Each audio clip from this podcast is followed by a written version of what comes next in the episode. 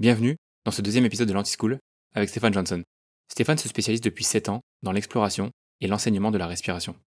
En 2021, il ouvre la Breathing Academy, une école unique en France qui propose des formations et des ateliers pour toutes les personnes intéressées par la respiration, qui veulent expérimenter, comprendre ou transmettre. Stéphane est aussi l'auteur du livre La respiration, bien plus qu'une pratique essentielle. Dans cette conversation, vous allez découvrir deux techniques simples et rapides pour gérer votre stress. Comment Wim Hof est devenu aussi populaire sans rien inventer pourquoi la respiration est dysfonctionnelle chez 90% de la population? Comment modifier ses schémas mentaux ou ses émotions avec la respiration? Et bien plus. Je vous laisse découvrir ma conversation avec Stéphane Johnson. Pourquoi est-ce qu'on n'apprend pas à respirer à l'école, à l'université? Pourquoi c'est quelque chose qu'on ne nous apprend pas? Voilà, c'est super intéressant, mais c'est compliqué. Pourquoi on n'apprend pas à respirer? Peut-être parce qu'on ne sait pas euh, vraiment poser la question de, des fondamentaux de l'humain. Il euh, y, a plein d'autres choses qu'on n'apprend pas. La nutrition, par exemple. Le mouvement. On fait du sport à l'école, mais on n'apprend pas le mouvement vraiment. On apprend euh, quelques disciplines, mais on n'apprend pas forcément à, s'approprier son corps. On n'apprend pas non plus à, si on parle de sport, à, s'entraîner. La physiologie, ça arrive vraiment euh, très tard dans le cursus. Et puis la respiration, c'est un sujet très actuel. On voit bien que on en parle de plus en plus, qu'il y a de plus en plus de personnes qui prennent la parole euh, sur les réseaux sociaux, sur, euh, sur YouTube, euh, sur les sites internet pour parler de la respiration, et c'est bien, mais c'est très nouveau qu'on se réapproprie ces disciplines. Je dis qu'on se réapproprie parce que moi j'ai trouvé des livres des années 1900 écrits par des médecins, et déjà à cette époque on parlait de rééducation respiratoire, de réapprendre à respirer. Simplement c'est quelque chose qui a disparu complètement et aujourd'hui, c'est en train de revenir et c'est heureux. Donc effectivement, on ne le fait pas à l'école, on devrait le faire. Euh, on ne le fait pas en entreprise, on devrait le faire. On ne le fait pas même quand on est un athlète et un sportif et, qu'on s'entraîne pour des compétitions, mais on devrait le faire. Donc il y a tout un tas de champs d'application euh, de la respiration qui sont euh, encore très méconnus. Justement, c'était ma, prochaine question, donc tu l'as anticipé, mais dans le podcast de, Boris Duda, tu parlais de ces, livres de, de médecins qui ont plus de 100 ans, je crois pourquoi est-ce que on a perdu finalement cette information-là parce qu'elle était là Finalement, l'information, c'est pas comme si on l'avait jamais eue. Pourquoi est-ce que la médecine euh, occidentale euh, ne, met plus l'accent dessus? Euh, alors, je ne saurais pas répondre à cette question. J'ai mon avis, en fait. Je pense que ces, ces manières d'exercer la médecine, qui restait une médecine de prévention à l'époque de ces livres écrits, comme on a euh, ces traditions euh, millénaires de médecine chinoise, par exemple, c'est l'exemple le, plus connu, où on s'attache d'abord à, garder euh, les gens en bonne santé. ça veut dire qu'on va étudier et remarquer les, tout premiers symptômes de quelque chose pour pouvoir étudier notamment la physiologie, mais aussi regarder les conditions de vie de la personne, quelle est sa nutrition, quel est son sommeil, quel est son niveau de, stress dans son environnement, pour pouvoir aussi proposer des ajustements sur ces éléments-là. C'est pas seulement euh, de, la médecine euh, euh, du, corps, c'est aussi de la médecine de, l'être dans son environnement. On s'attachait beaucoup plus aux causes, je pense, des maladies qu'aujourd'hui, parce que les, médecins modernes n'ont peut-être pas suffisamment de temps pour ça, donc on est devenu une médecine de symptômes. C'est intéressant parce que, en fait, ça me fait penser à, à gratification immédiate versus la gratification différée.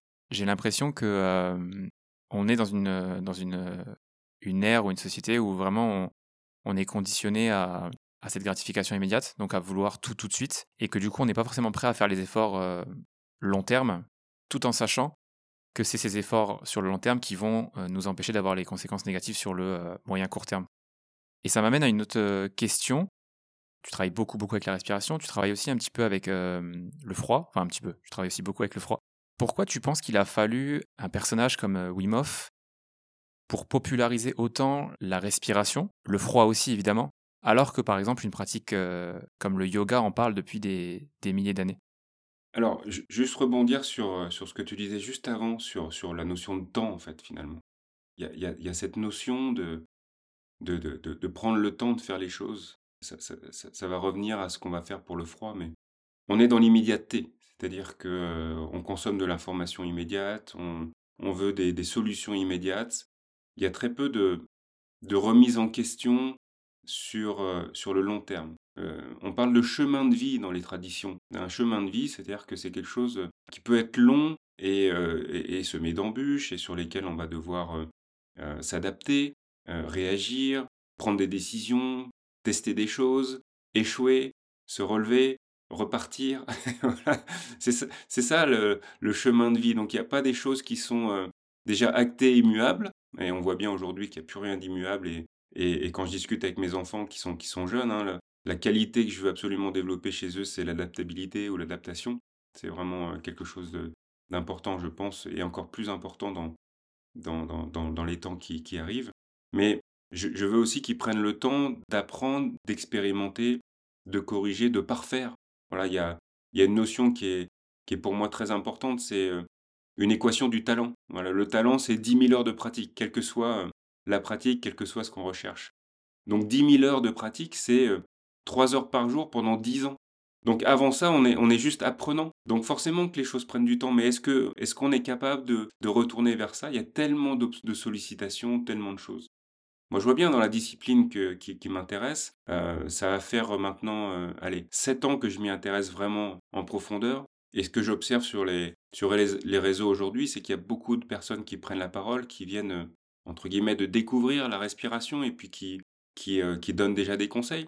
Alors c'est super, ça fait progresser et avancer la visibilité de la respiration. Mais c'est vrai qu'il doit y avoir cette, cette recherche de, de compréhension sur soi avant peut-être de, de proposer pour, pour les autres. Et c'est, je pense, la magie de Wim Hof. Voilà. C'est euh, Wim il a réussi à s'approprier effectivement des, des techniques ancestrales qui viennent du yoga Tumo notamment. Il les a pratiquées. Il les a pratiquées à un point où euh, il a joué aussi avec les codes de notre société. C'est-à-dire qu'il a euh, réussi à hum, réaliser, je crois, 26 records du monde dans le Guinness, aussi fous les uns que les autres, comme monter une grosse partie de l'Everest en short, euh, courir un marathon pieds nus dans l'Arctique, euh, courir un marathon aussi dans le désert sans, sans boire, euh, nager, je crois, 76 mètres sous la banquise en maillot de bain. Voilà, tout un tas de choses pour lesquelles il s'est entraîné. Attention, hein, il n'a pas fait ça de manière improvisée, il s'est entraîné. Il a réalisé ses records. Ça l'a rendu visible d'abord sous un angle c'est comme toutes les bonnes, idées, au départ, elles sont refusées. Donc, d'abord, il était fou. Ensuite, il est passé de fou à euh, euh, spécimen. Et c'est à ce moment-là où il s'est dit, ben, puisqu'on me considère comme un spécimen, et ça, ça a été sa deuxième stratégie vraiment très très intelligente, ça a été d'aller voir la science. Et euh, il est allé voir la science, il est allé voir plusieurs scientifiques qui l'ont d'abord rejeté, puis ensuite il y a un laboratoire à Rabout en Hollande qui l'a écouté et qui a bien voulu mettre en place une première étude. Cette première étude sur lui a été positive. Du coup, ça a confirmé son, statut de spécimen. ce à quoi il a rétorqué, ben, moi, ce que je viens de faire avec moi, je, peux le faire avec n'importe qui en quelques jours. Et puis c'est comme ça que ça a démarré. Donc je pense que à la fois sa connaissance, son expérience, mais aussi pour jouer avec les codes de notre société moderne, sa capacité à aller être visible sur des records, parce que ça, ça, ça interroge, ça passionne, et en même temps, en parallèle de ça, être allé voir la science pour confirmer ce qui se passait au niveau de la physiologie et, que ça devienne crédible pour le monde scientifique. Voilà. Et, euh, c'est à mon avis ce cocktail-là. Plus, je rajouterai la dernière petite dose parce que c'est un personnage attachant, euh, effectivement un peu fantasque, et quand on a la chance de le rencontrer, on, est séduit par le bonhomme qui est sur sa mission de vie et, qui avance et qui, euh, qui n'a qu'un seul objectif aujourd'hui, c'est de partager ça le plus largement possible pour faire du bien au monde bah voilà, ça fait, ça fait un mouvement qui, qui a fonctionné, qui a pris. Et moi, je vois bien au lac d'Annecy aujourd'hui, il y, a, énormément de pratiquants qui se baignent dans le lac tout l'hiver. Et c'est super, c'est super. On a, on a créé un club qui s'appelle l'Ice Club. On est cette année 75 membres, voilà, de, de 16 ans à 80 ans. 80 ans? Oui, oui, oui. Bernadette, Bernadette, 80 ans. Ensuite, on a Patrick, 77 ans. Et, et, tous les deux, ils viennent avec moi sur un stage en Italie, 1er et 2 avril. On va faire deux jours d'immersion dans le froid. C'est super. Génial. Tu vois, j'avais une, j'avais une théorie là-dessus, sur euh, mais qui n'était pas du tout aussi euh, profonde, donc je te remercie pour euh, l'éclaircissement. Du coup, j'avais relié ça, moi, plus dans ma tête à, à ce que je disais avant, c'est-à-dire la, gratification immédiate versus différée. Donc, on nous a souvent parlé, en fait, du, de la respiration comme un moyen de, de santé long terme, comme un moyen de relâchement, etc. Et finalement, Wim est arrivé avec, comme tu disais, tous ces exploits, tout ce, ce, côté un peu super pouvoir qui a super bien marché du coup sur les réseaux aussi. Et donc ma théorie, c'était aussi que cet effet un peu super pouvoir, c'était de la, gratification immédiate. Tu vois, on pouvait voir tout de suite l'impact de la respiration Wim Hof et du, et du froid. Euh, versus euh, si on fait des respirations euh, tirées du yoga, on était plus sur une démarche long terme et donc ça plaisait un peu moins aux gens. Mais j'avais pas du coup ce recul sur tout son historique et tout ce qu'il avait fait comme démarche pour en arriver là. Tu as raison, la, respiration dite Wim elle a, comme je dis souvent, cet effet waouh. Dès l'instant où tu commences à, à produire les surventilations, tu vas déclencher des phénomènes dans ton corps. Et ça, pour la plupart des gens, c'est dont je fais partie, c'est peut-être le premier contact avec ce super pouvoir de la respiration et ce que ça peut engendrer en nous. Et dès l'instant, on va poser des éléments de compréhension sur ce qui se passe vraiment à l'intérieur du corps quand on ventile de cette manière-là, et aussi quand on réalise les, les longues apnées après expiration qui, suivent. D'un seul coup, ça, ça ouvre les champs d'application de, cette respiration. Donc oui, l'effet waouh, il y a l'effet spectaculaire du bain froid aussi avec plein de glaçons. Euh, il y a des très belles photos, c'est très Instagrammable. et donc, je pense que ça participe à, la popularité de, de, la discipline. Et ça, c'est chouette. On, joue avec les, les outils modernes de, de déploiement de l'information. Et, euh, c'est ce qui a donné aussi ce, mouvement planétaire aujourd'hui.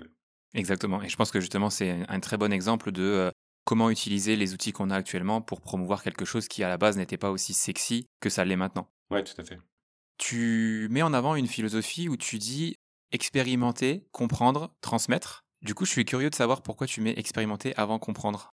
Alors, c'est pas une philosophie qui vaut pour tous, hein, mais c'est ma séquence. Hein, c'est comme ça que je, comme ça que je fonctionne. Alors en fait, expérimenter et comprendre, ça va en général ensemble parce que quand je m'attelle à quelque chose de nouveau, euh, à la fois je, je pratique et en même temps que je pratique, j'avance dans la compréhension. Donc c'est c'est superposé un petit peu, mais c'est vrai que ça démarre toujours par de l'expérimentation. Je prends l'exemple de ce que je pratique aujourd'hui, c'est l'apnée. Ben, il y a déjà euh, cette chance de, pratiquer avec, euh, avec des champions du monde. Voilà, j'ai rencontré euh, Stéphane Toureau qui m'a initié à, l'apnée. Donc, donc là, déjà, il y a, y a la notion d'aller expérimenter avec un expert. Ça, c'est quelque chose qui compte beaucoup pour moi. Et à chaque fois que j'ai démarré quelque chose, j'ai eu la chance de rencontrer un ou des experts de la discipline, comme, comme en respiration par exemple. Et donc j'expérimente l'apnée, je réalise des choses avec des techniques qui me sont transmises, et ensuite je vais aller creuser l'information pour comprendre ce qui se passe dans la physiologie quand je, fais telle et telle chose. Et une fois que j'ai bien intégré, une fois que j'ai suffisamment pratiqué aussi pour arriver à cette forme de, pas d'expertise parce que je serai jamais un Stéphane Toureau, j'irai jamais à 120 mètres sous l'eau, mais en tout cas une, une, performance. Voilà, dans, dans, le mot performance, c'est aller un petit peu au-delà de, de juste faire, qui, me permet d'avoir ces éléments de compréhension qui vont être distinctifs et, suffisamment appropriés pour accompagner quelqu'un à au moins faire ce que, ce que je fais. Voilà. Et ça, c'est ce qui me passionne. C'est la respiration. Quand j'ai compris sur moi les effets que ça pouvait avoir pour améliorer sa santé, pour peut-être sortir d'un état un peu dépressif que j'avais à l'époque, bah, ça, m'a donné envie de, de, proposer cet outil et, et, et, de creuser un petit peu pour savoir un peu tout ce qu'on pouvait faire. Justement, on va parler un peu de tout ce qui est possible avec la respiration parce que tu es un, es un puits de savoir autour de ce thème-là. Tu as parlé de l'apnée.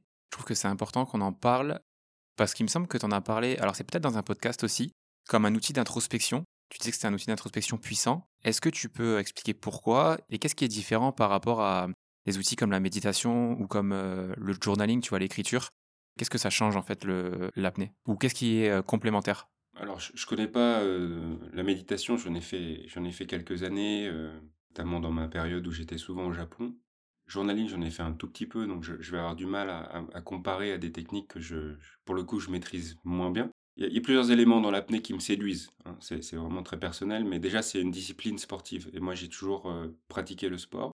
Dans, ma manière de pratiquer le sport, il y a toujours la recherche de progression. c'est quelque chose qui m'a toujours passionné. Pas nécessairement de compétition, mais, de, voir comment je peux progresser. C'est-à-dire, pour moi, comment je peux m'adapter à quelque chose pour euh, faire plus et mieux, ou alors à, à moindre coût. ça, ça peut être aussi une voie d'amélioration. C'est un peu l'écologie du corps. Dans l'apnée, ce que j'aime bien aussi, c'est qu'il y a trois disciplines majeures. L'apnée statique, donc là c'est je reste immobile, euh, le visage immergé et je reste le plus longtemps possible. Euh, et dans cette discipline, il y a un besoin de relâchement à la fois physique et mental pour que euh, la consommation d'oxygène intrinsèque soit la plus faible possible et que je puisse rester le plus longtemps possible dans cet état. ensuite, il y a l'apnée dynamique. L'apnée dynamique, c'est faire des longueurs sous l'eau avec palme, sans palme, avec monopalme. Voilà, l'idée c'est de, nager le plus loin sous l'eau. Et là, il y a, une vraie notion euh, déjà de mouvement, et ça, ça me réconcilie avec euh, mon passé de nageur. Mais il y a aussi euh, une notion d'optimisation de la position, une notion d'optimisation de la glisse, une notion d'optimisation du relâchement quand les premières contractions du diaphragme arrivent. il y a une notion aussi d'écoute de soi. Et, et l'apnée, c'est pas une compétition où on va au-delà de soi parce qu'il y a un vrai danger en fait. Si euh, je n'écoute pas les signes avant-coureurs de mon manque d'oxygène, ben je risque la syncope. Alors euh, quand on pratique euh, dans un club, il y a toujours quelqu'un au-dessus de nous qui nous fait la sécurité, mais c'est pas forcément quelque chose qu'on va rechercher, la syncope. Et puis après, la troisième discipline, c'est la profondeur. Et là, la profondeur, c'est encore un autre univers, c'est-à-dire que là, on, non seulement on ne respire pas, on cherche aussi tous les éléments techniques pour euh, descendre au fond de l'eau euh, en étant relâché pour accepter euh, toutes les modifications qui vont être proposées au corps. Mais en même temps, il y a aussi, là encore, cette nécessité de, s'écouter parfaitement et de s'écouter dans la découverte. Parce qu'à chaque fois qu'on va aller un mètre, deux mètres, trois mètres plus profond que la fois précédente, bah c'est un nouveau monde quelque part. Alors moi, je suis très modeste hein, dans, dans, dans, l'aventure. Pour l'instant, je vais à 30 mètres, donc c'est très très loin de, de, ce que peuvent faire les champions. Mais déjà à 30 mètres, on a quatre fois la pression atmosphérique euh, sur, sur le corps. Et déjà là, il y a des, des, modifications et des contraintes qui se proposent à nous. Et on peut vite euh, basculer dans un, dans, dans un état d'inconfort, presque de stress, qui du coup euh, va allumer les, les zones un petit peu plus automatiques de notre cerveau. Et c'est intéressant de voir comment on peut, avec le conscient, venir calmer cette zone pour rester maître de soi et prendre les bonnes décisions plutôt qu'être en, réaction. Donc c'est, désolé, ma réponse est un peu longue, mais c'est, mais c'est un, petit peu tout ça que je découvre dans l'apnée. Il y a plein d'autres choses que je vais découvrir. Ça fait juste un an que je pratique, donc euh, je suis très très euh, modeste sur, sur euh, ma pratique aujourd'hui. Et, donc là, cet été, j'ai prévu pas mal de stages avec... j'ai un stage que j'attends avec impatience fin mai avec le champion du monde d'apnée statique pour aller vraiment découvrir un petit peu cette expertise, pour comprendre comment je peux arriver à non respirer le plus longtemps possible et le plus profond possible. Génial. Alors surtout, t'excuses pas de faire des réponses développées, au contraire, c'est ce que je recherche sur le podcast. le but, c'est de, creuser la vision, le mode de pensée, donc ne te sens surtout pas gêné de, de continuer à, faire des réponses développées. Comment tu transfères cette capacité, justement, cette... Parce que dans, dans l'apnée statique, tu bouges pas, donc euh, effectivement, le, focus est 100% sur le relâchement. Par contre, dans l'apnée, alors dynamique et profondeur, je crois, là, il y a du mouvement, comme tu disais. Donc il y a une forme d'équilibre à trouver entre je bouge et je suis assez relâché pour ne pas trop consommer. Comment tu transfères ces leçons-là, ce que tu ressens, ce que tu apprends dans les entraînements d'apnée, au quotidien, dans la vie euh, en général? Alors pour te dire, pour l'instant, je transfère pas parce que je n'y arrive pas encore. donc donc euh, donc ni je transmets ni je transfère, voilà. Mais euh, mais c'est intéressant parce que c'est effectivement ce que je suis venu chercher dans cette discipline aujourd'hui. Voilà, 51 ans, je suis confronté à, au même schéma qui, je pense, euh, m'ont aidé une, bonne partie de, de ma vie déjà. Et, je vais en mentionner un parce que je sais qu'on en a déjà parlé, mais c'est j'ai une notion de perfectionnisme. Et c'est pour ça que j'aime bien aller au bout de la compréhension, c'est que j'ai du mal à prendre la parole sur quelque chose que je ne pense pas maîtriser. Pas de manière absolue, mais suffisamment maîtrisée pour que je puisse euh, euh, transmettre à quelque chose, à quelqu'un. Donc l'idée là, c'est vraiment euh, ce relâchement, ce, lâcher prise, quelque part, si je le mets en balance avec mon, besoin de, perfectionnisme, c'est exactement là où je dois lâcher. Euh, et, c'est ce que je dois apprendre par le corps, peut-être, grâce à l'apnée, pour du coup arriver à le transposer dans, dans ma vie. Et je t'assure que j'adorerais arriver à le faire, parce que je pense qu'aujourd'hui, j'ai j'ai un certain nombre d'actions que je veux poser pour, pour, mon, pour mon entreprise, pour mon école. Par exemple, on, en parlait en off tout à l'heure, mais euh, communiquer sur les réseaux sociaux. Alors je m'invente tout un tas de stratégies de fuite, hein, parce que pour moi la fuite c'est, c'est la stratégie quand je suis un peu en stress. Donc j'ai jamais le temps, j'ai jamais le bon outil, je dois avoir trois ou quatre micros que j'ai achetés parce que il faut toujours le meilleur, mais j'arrive pas à les connecter, donc c'est pas ça qui m'empêche de communiquer. Mais, euh, mais je sais que j'ai encore ce, ce blocage parce que j'ai l'impression qu'une vidéo doit être parfaite. Or, ce que je vois sur les réseaux, c'est plutôt des choses qui sont prises sur l'instant. Mais pour moi, dans mon imaginaire, il faut que ça soit euh, différent. Et donc, j'arrive pas à lâcher là-dessus. Donc, ça me crée pas mal de tensions, euh, y, compris physique. Donc, je pense que l'apnée, ça m'avait été proposé il y a, a 5-6 ans et puis j'avais pas eu l'opportunité de le faire. Là, on est rentré dans le club, on a plusieurs coachs qui nous accompagnent. Et donc, je pense que je vais apprendre à lâcher. La dernière fois que je suis allé à 30 mètres, j'ai découvert que je devais me relâcher parce que euh, il y a déjà une pression sur le corps qui, suppose euh, d'être dans la détente parce que sinon ça, tire tellement les tissus, ça comprime la cage thoracique qu'on a du mal à, trouver euh, du calme dans cette zone-là.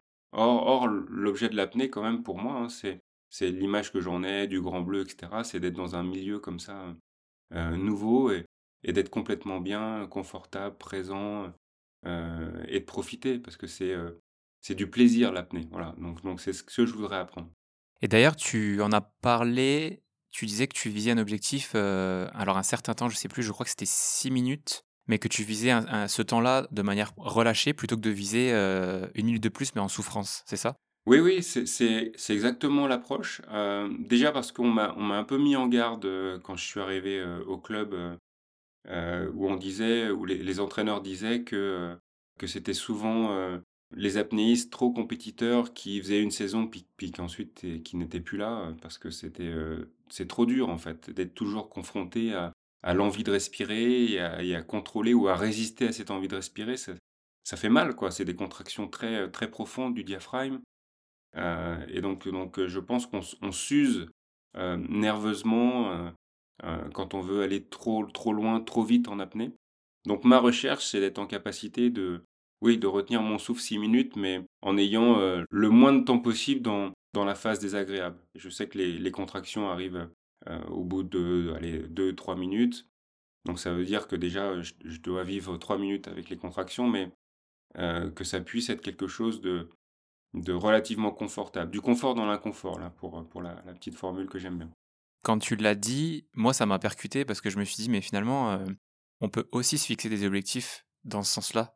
Des objectifs qui sont plus qualitatifs que quantitatifs, notamment dans le domaine du sport. Et notamment quand on n'est pas forcément dans, dans la compétition extrême. Euh, c'est-à-dire que quand on n'est pas compétiteur au niveau euh, national ou mondial, est-ce que ça vaut vraiment le coup de viser le plus haut possible au détriment des fois de sa santé? Ou est-ce qu'on n'est pas mieux de viser une sorte de sentiment de plénitude en atteignant une certaine performance qui est un peu moindre au niveau quantitatif, mais est-ce que le plaisir serait pas supérieur de l'atteindre dans, un, état justement de, de, contrôle total en fait? Ouais, il y, a plusieurs éléments de réponse. Il y a, y, y a, quand même un élément de réponse qui est au-delà de la performance euh, pure du sport en général, quand on est compétiteur. Et pareil, quand on est euh, dans un environnement professionnel comme l'entreprise, il y a une performance à aller chercher. Ça suppose quand même d'être dans une zone, euh, dans une petite zone de, de challenge. Ça veut dire que je vais quand même essayer de faire quelque chose que je ne sais pas encore parfaitement faire. C'est quand même quelque chose que je veux atteindre. Euh, c'est la notion aussi de, fixer euh, un objectif qui va nécessiter une adaptation. C'est ça qu'on recherche également. Et à force d'aller vers cet objectif et de provoquer cette adaptation, effectivement, je vais intégrer l'expérience et ça va devenir une zone agréable et simple. Mais je pense que la nature humaine va être derrière d'aller chercher le petit truc en plus pour continuer à, grandir, pour continuer à se développer, pour continuer à, à, s'adapter tout simplement. Donc je pense que ce que tu mentionnes dans cette euh, gradation d'inconfort, ce besoin d'aller se confronter, c'est peut-être juste la taille des pas en fait. Est-ce que je fais des grands pas? C'est-à-dire que euh, nous ici, on a des montagnes à Annecy euh, et il y a beaucoup de trailers. C'est un sport qui me fascine parce que moi, quand j'étais plus jeune et que je faisais du triathlon, c'était dans les années 90, et oui, ça fait mal. Euh, dans les années 90, faire un marathon, c'était un truc extraordinaire. Les gens qui faisaient un marathon, ils s'entraînaient pendant six mois et ils avaient le sentiment vraiment d'accomplir quelque chose.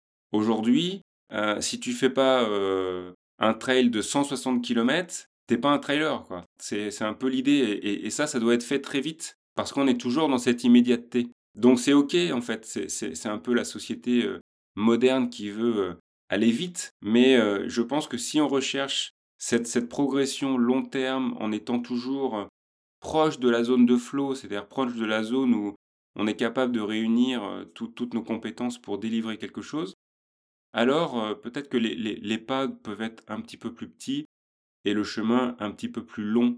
Et ça, c'est aussi intéressant. Oui, parce qu'en voulant aller vite, tu prends aussi beaucoup plus de risques. Oui, tout à fait, tout à fait. si, on, si, on, continue sur la métaphore du sport, en voulant aller vite, tu prends des risques de blessure, tu prends des risques de lassitude, potentiellement tu prends des risques aussi de ne pas avoir euh, tout le bagage technique et de connaissances, euh, quand tu te confrontes à des, à des milieux euh, qui sont, euh, on parlait de la montagne, on parlait de, de l'océan, qui sont des milieux hostiles, entre guillemets, quand tu les connais pas, parce qu'ils sont très forts, ces milieux-là, donc, donc on, doit, on doit être adapté quand on s'y confronte. Donc voilà, oui, il y y a, tout ça, ce besoin de, de cheminement pour, pour arriver à faire des choses. Est-ce qu'on peut aller trop loin justement dans le travail de la respiration? Tu vois, si je me forme par exemple à la respiration, je fais un stage euh, de la respiration Wim Hof, est-ce que ces sensations un peu que j'ai quand je pratique, je peux tomber un peu euh, accro et, faire plus de mal que de bien sur le long terme? Alors c'est valable pour toutes les méthodes. Je pense qu'il n'y a pas de méthode qui euh, soit valable pour tout à chacun, tout le temps et sur le long terme. Je pense que les méthodes, elles sont valables à un moment donné pour certaines personnes pour avoir certains bénéfices qui sont identifiés et qu'on va pouvoir changer de méthode pour aller compléter euh, ou adapter différemment. Donc c'est ça qui est important et, quelque part c'est l'essence de l'école que j'ai créée, la Brisbane Academy, c'était de s'affranchir des méthodes dans un premier temps, mais de les expliquer on balaye les grandes méthodes de respiration, en as mentionné quelques-unes, euh, breathwork, holotropique, Wim Hof, euh, respiration carrée, cohérence euh, cardiaque, toutes les techniques empruntées du pranayama, du yoga. On les regarde, on les pratique et on les décortique. C'est-à-dire qu'on va comprendre comment les paramètres de ces méthodes influencent la physiologie, influencent le système nerveux, et du coup on en comprend les effets, les précautions aussi, parce qu'il y a vraiment des personnes pour qui certaines méthodes ne sont pas adaptées un instant T. Hein. Ça veut dire qu'après un travail, on peut avoir accès à ces méthodes. Et puis surtout, ce qui nous intéresse, c'est de comprendre quelle est la progressivité de mise en place de ces méthodes. C'est-à-dire que je peux décider, par exemple, de faire de la cohérence cardiaque, qui consiste à respirer six fois par minute. Mais est-ce que je maîtrise bien le geste ventilatoire? Est-ce que euh, au quotidien, euh, j'ai pas une respiration trop rapide pour que cette respiration lente euh, soit bénéfique pour moi? Il y a quelques précautions à prendre dans l'utilisation des méthodes. Et c'est pour ça que c'est intéressant d'avoir cette compréhension pour ensuite être en conscience et responsable de choisir et d'appliquer euh, les méthodes. Donc justement, tu conseillerais de, de se faire guider au début? Parce qu'en fait, tu vois, c'est un peu comme le, le running. On nous apprend pas à courir, on nous apprend pas à respirer, donc on se dit, oh mais respirer, euh, je peux le faire en fait. Est-ce que tu conseillerais aux gens plutôt de, de, se faire guider au moins au tout début pour justement analyser, bah, un, par exemple, le, la cinétique du mouvement, et deux, pour euh, au moins avoir des pistes sur ben, voilà ce que tu devrais travailler, voilà ce que tu devrais éviter dans ta situation. Oui, effectivement, c'est ce qu'on transmet, si tu veux, aux, stagiaires qui viennent faire la masterclass euh, chez nous. C'est vraiment euh, déjà les trois piliers qu'on a élaborés dans l'école. Le premier, c'est la respiration euh, cinétique, mécanique. Comment j'amène l'air dans les poumons. Le deuxième, c'est regarder plus précisément les échanges gazeux au niveau cellulaire, comment l'oxygène, le CO2, l'oxyde nitrique, comment tout ça vit ensemble dans la physiologie, comment c'est transporté, comment c'est libéré, comment c'est utilisé. Et le dernier point, c'est plutôt la phase euh, neurorégulation, comment la respiration vit en fonction de mes états, qu'ils soient physiques, mentaux, émotionnels, et comment, euh, grâce à la respiration et à l'adaptation ou à la modulation de ma respiration, je peux agir positivement sur ces états aussi, c'est-à-dire les choisir et, atteindre les états que je, souhaite. Une fois que tu as posé ces trois piliers-là, effectivement, on peut regarder chaque respiration, chaque personne, et peut-être détecter des éléments qui sont perfectibles. Et à ce moment-là, entamer un travail avec des éducatifs, avec des entraînements respiratoires, qui va permettre d'améliorer euh, ces différentes euh, caractéristiques. Donc c'est très individuel comme, démarche. En tout cas, la manière dont on le fait. C'est souvent euh, de l'accompagnement justement individuel avec une seule personne. J'évalue, je, regarde comment ça fonctionne. J'écoute aussi les besoins parce que parfois les gens vont venir en disant ben, je suis plutôt stressé, j'ai plutôt tel tel signe qui me, qui me dérange dans ma santé, peut-être que je dors mal, etc., etc., ou je digère mal. Et puis on, rassemble tout ça pour comprendre si ça fait effectivement partie de, de la zone de la respiration, et dans ce cas-là, comment on peut aider à améliorer. Quand, quand toi, tu as quelqu'un qui arrive justement euh, la première fois, qu'est-ce que tu arrives à détecter quand tu analyses euh, sa respiration? Parce que je sais que tu, tu me disais euh, dans le, le, call de préparation qu'on avait fait ensemble que c'était une vraie grille de lecture des gens, et du subconscient même. Qu'est-ce que tu arrives à, observer, à voir, à traduire en fait dans la respiration des gens? Bah, c'est clair que l'observation de, de, la respiration, du, comportement de la respiration chez la personne quand elle, se laisse porter par la respiration automatique, hein, c'est ça qui nous intéresse surtout. C'est intéressant de savoir moduler consciemment la respiration, mais c'est aussi, intéressant de voir comment la respiration automatique se met en place. Très vite, en fonction de la zone mobilisée pour respirer d'un point de vue mécanique, très vite par rapport à la fréquence, à l'amplitude, à savoir si la respiration est plutôt nasale, plutôt buccale. Euh, je vais avoir une compréhension des différents états de cette personne. Encore une fois, physique, mentaux, émotionnel. Et, euh, ensuite, par le questionnement, euh, de faire des liens. C'est aussi ça qui est chouette avec cette, discipline, comme c'est un point de quand même convergence entre plusieurs, plusieurs sphères, on peut assez facilement faire des liens. Et s'agissant du lien entre la respiration et euh, les différentes expressions du système nerveux autonome ou, du nerf vague, je vais, aussi voir dans, quelle, dans quelle zone se trouve la personne, à quel moment, et comment elle pourrait justement influencer par la respiration cette zone pour travailler sur tel ou tel point.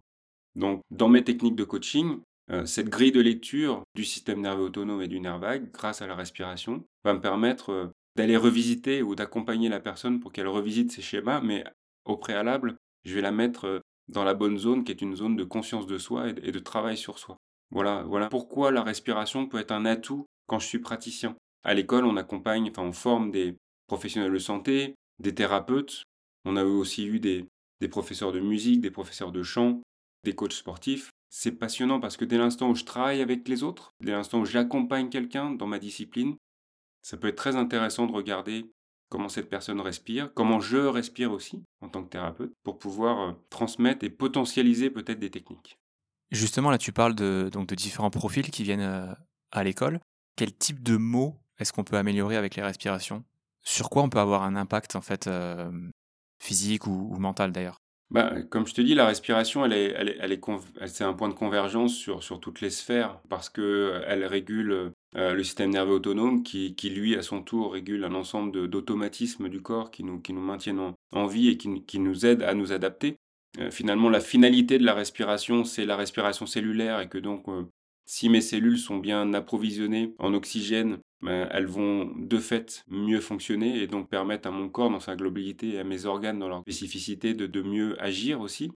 C'est un rayonnement total. Après, il faut euh, savoir euh, mesurer aussi. C'est pas euh, une solution pour tous les maux et, et c'est en tout cas pas quelque chose qui permettrait de supprimer un traitement par exemple ou, de tourner le dos à une approche médicale. Je pense que c'est quelque chose qui vient renforcer toutes les, stratégies qu'on peut avoir pour aller bien, aller mieux. Voilà, on, parlait du sport tout à l'heure. Ben, je peux faire du sport sans me préoccuper de comment ma respiration s'adapte. Mais je peux aussi faire du sport en coordonnant ma respiration avec le mouvement. Et là, je vais découvrir un autre sport, une autre manière de faire du sport et peut-être un autre accès à la performance. Pour ma vie de tous les jours, c'est la même chose. Voilà, je, je peux laisser ma respiration se réguler d'elle-même toute la journée en, espérant que ça soit juste. Mais ce qu'on sait aujourd'hui, c'est que la respiration automatique, elle est très fréquemment déréglée. Les études qui sortent en ce moment, c'est 90% de dysfonctionnement de la respiration chez 90% des gens. Euh, la dernière étude euh, publiée euh, par des chercheurs japonais, c'était fait sur des athlètes compétiteurs. Et là, on arrive à 90% de dysfonctionnement. Donc c'est colossal, c'est-à-dire qu'on est tous concernés. Donc soit je laisse ma respiration automatique se débrouiller d'elle-même, et alors peut-être que le rendement, quelle que soit mon activité, sera un petit peu moins bon que si je décide de comprendre comment réguler ma respiration et de la caler avec, euh, avec ce que je suis en train de faire pour, encore une fois, j'aime bien ce mot, potentialiser euh, ces éléments. Donc c'est c'est de la responsabilité individuelle. On parlait effectivement de d'amener ça dans l'école. Effectivement, on pourrait former, euh, sensibiliser, accompagner dès le plus jeune âge, mais euh, c'est à l'individu d'être responsable et de choisir d'aller vers telle ou telle euh, option. Et c'est pour ça que j'aime bien la compréhension. Tant que tu sais pas, tant que tu n'as pas compris, c'est difficile d'être responsable puisque tu n'as pas accès à l'information. Une fois que tu as compris, une fois que tu sais comment ça marche, que tu sais éventuellement comment euh, tu pourrais euh, améliorer quelque chose, améliorer tes performances ou ta santé ou ton bien-être, ou au contraire péjorer toutes ces sphères parce que tu prêtes pas attention à ta respiration, bah à ce moment-là, tu es responsable et tu dis ok, j'y vais, j'y vais pas. Mais tant qu'on ne sait pas, c'est complexe. Bien sûr, c'est sûr que quand tu es conscient du problème et de la solution, après il reste plus que toi entre les deux en fait. Exactement. Tu as dit 90% de dysfonctionnement, je trouve que c'est énorme. Est-ce qu'il y a des explications? Est-ce qu'on sait pourquoi on est autant euh, dysfonctionnel? Oui, parce que, euh, enfin, une des hypothèses, c'est que la respiration, elle se produit 22 000 fois par jour. Donc 22 000 fois par jour, c'est clair que si on devait penser 22 000 fois par jour à respirer, ça nous empêcherait de faire pas mal d'autres choses. Donc c'est intéressant de voir que la respiration non consciente, automatique, c'est quand même le schéma qui se propose à nous le plus souvent. Et cette respiration, elle vit au rythme de notre environnement et de notre adaptation et notre confrontation à l'environnement. Ça veut dire que quand j'ai une émotion, quand j'ai un stress, quand j'ai un mouvement, quand j'ai une fonction physiologique particulière qui se met en route, comme la digestion par exemple, ou le sommeil, eh ben, ma respiration va s'adapter de manière automatique. Et si je reste dans un schéma qui est toujours le même, on va prendre le stress par exemple, c'est-à-dire que tous les jours je suis confronté au stress et tous les jours ma respiration devient une respiration de stress, alors à la fin, ma respiration se modifie pour être la plupart du temps une respiration de stress. Et c'est ce nouveau schéma qui s'imprime en moi. Et donc à ce moment-là, je dysfonctionne parce que c'est pas une respiration normale, c'est une respiration qui est prévue pour m'aider à gérer le stress. Donc c'est ça un petit peu l'idée. Et donc ça, il faut le déprogrammer, c'est-à-dire qu'il faut euh, retrouver une respiration normale parce que ce qu'on sait en respiration, c'est que effectivement, ce qui se passe à l'intérieur de mon corps, les modulations de mon système nerveux autonome influencent ma respiration, on va dire automatique, mais ma respiration influence aussi le système nerveux autonome. C'est-à-dire que si je deviens un respirant avec une respiration rapide la plupart du temps, ça va rendre mon état plutôt un état de stress, plutôt un état euh, de mobilisation, alors que peut-être que dans mon environnement, il n'y a rien. Mais l'état produit par ma respiration qui s'est accélérée est devenu un, état nerveux d'activation. Et au contraire, si je reprogramme ma respiration pour qu'elle soit plus lente, plus subtile, plus fine, peut-être plus profonde pour une, meilleure oxygénation, bah là je vais plutôt avoir une, proposition de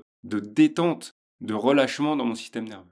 J'avais lu quelque part que 80% des nerfs vont du corps vers le cerveau et 20% dans l'autre sens. Est-ce que c'est un vrai chiffre ou est-ce que c'est euh, bullshit? Non, ça, c'est plus, euh, plus pour la partie nerf vague justement, donc qui, se trouve être le, le, nerf le plus, le plus grand hein, euh, du, du, corps, qui, qui va aller chercher tous les organes. Et lui, effectivement, il a un rôle particulier parce que 80% de l'information qu'il véhicule vient du corps, des organes vers le cerveau. C'est un, un, nerf qui va renseigner. Euh, on appelle ça un nerf afférent, une information afférente qui vient, qui vient de la périphérie et qui revient au système nerveux central, au cerveau, pour que l'information soit traitée et qu'ensuite les décisions soient prises. Mais il y a aussi des nerfs qui font euh, que de l'efférent, c'est-à-dire que venir du cerveau pour faire effectuer quelque chose à un organe ou un muscle. En sachant ça sur le nerf vague, est-ce que tu penses qu'on a plus de bénéfices à expérimenter ou à solliciter le corps pour avoir des bénéfices sur le cerveau ou sur l'esprit, le, mental, plutôt que de vouloir toujours trouver des solutions dans sa tête? Bah, les, deux sont liés de toute façon, donc, euh, je, pense que les bonnes stratégies aujourd'hui dans, notre recherche de, mieux-être, dans euh, l'environnement euh, qui nous est proposé, qui est un environnement qui est extrêmement, on va dire, stimulant, mobilisant, parce que beaucoup de changements, beaucoup d'inquiétudes, beaucoup de schémas mentaux qu'on n'a pas le temps de, détricoter. Beaucoup de souffrance aussi, beaucoup de négatifs si on écoute les infos, etc. Beaucoup de choses qui agressent quelque part. Et donc, euh, les justes stratégies me semblent être les stratégies qu'on appelle hormèses, c'est-à-dire que euh, je vais volontairement me soumettre à un petit stress, petit dans la durée, mais qui peut être intense, avec beaucoup de récupération. Et je dis bien consciemment, c'est-à-dire que ce sont vraiment des stratégies pour euh, provoquer de l'adaptation et provoquer de, l'élasticité dans cette adaptation. C'est-à-dire que je suis capable effectivement de, de faire face au stress, de, le gérer, de, de l'accueillir, peut-être de m'installer dans une forme de confort, dans, l'inconfort qui m'est proposé par le stress. Et surtout, derrière, j'ai une, large place de, pour la récupération. Et, mon système nerveux, lui, va, va, se réguler vers, vers la reconstruction post-gestion du stress. Donc cet aller-retour entre je mobilise et je récupère, l'idée c'est que ça soit très efficace et le plus rapide possible pour que tous les jours, quand je commence ma journée, euh, je sais que pendant cette journée, je vais avoir tout un tas de stimulations qui vont venir de l'externe, mais aussi parfois de l'interne, c'est-à-dire que les organes peuvent être euh, en stress eux aussi et me proposer des choses sur lesquelles ma physiologie au sens large doit s'adapter. Eh ben plus je vais être adaptatif justement, plus je vais être élastique dans euh, les, deux états de mobilisation et de récupération, bah, plus je vais pouvoir euh, euh, à la fois être performant, mieux, mais en même temps, je vais pouvoir économiser ma physiologie, récupérer pour le coup d'après. Parce que sinon, je m'épuise et à un moment donné, je peux même plus m'adapter. Tu parles là de stress. Est-ce que ça marche aussi pour par exemple, le cas où justement je suis stressé, je suis dans un état euh, anxieux, angoissé, et je veux justement réduire cette anxiété, comment tu traduirais ce stress en termes d'exercice de, respiration? Ah bah il y, a des exercices très simples. Euh, aujourd'hui, euh, je vais t'en citer deux. Le, premier, ça va être une respiration qu'on appelle respiration parachute. L'autre nom anglo-saxon, c'est breath break, donc vraiment l'idée de, de ralentir avec la respiration. Donc là, il s'agit de faire une grande inspire, de bloquer trois secondes en fin d'inspiration, et ensuite, on va laisser l'expiration se dérouler de manière très spontanée jusqu'à ce qu'elle s'arrête d'elle-même. Et là, je vais pouvoir rester en apnée aussi longtemps que c'est confortable. Et je vais répéter 3, 4, 5 fois. Là, je suis en train de m'oxygéner, mais je suis en train aussi de calmer mon système nerveux. Et puis l'autre, c'est plutôt euh, euh, ce qu'on appelle le soupir physiologique. Il y a une étude de Stanford qui est sortie euh, en janvier là, qui parlait de cette respiration. Donc ça consiste pareil à inspirer fort. Et une fois que l'inspiration est complète, je refais une toute petite inspiration. Et à ce moment-là, je laisse le soupir se dérouler le plus naturellement possible. Et je vais respirer comme ça pendant 3, 4, 5 minutes.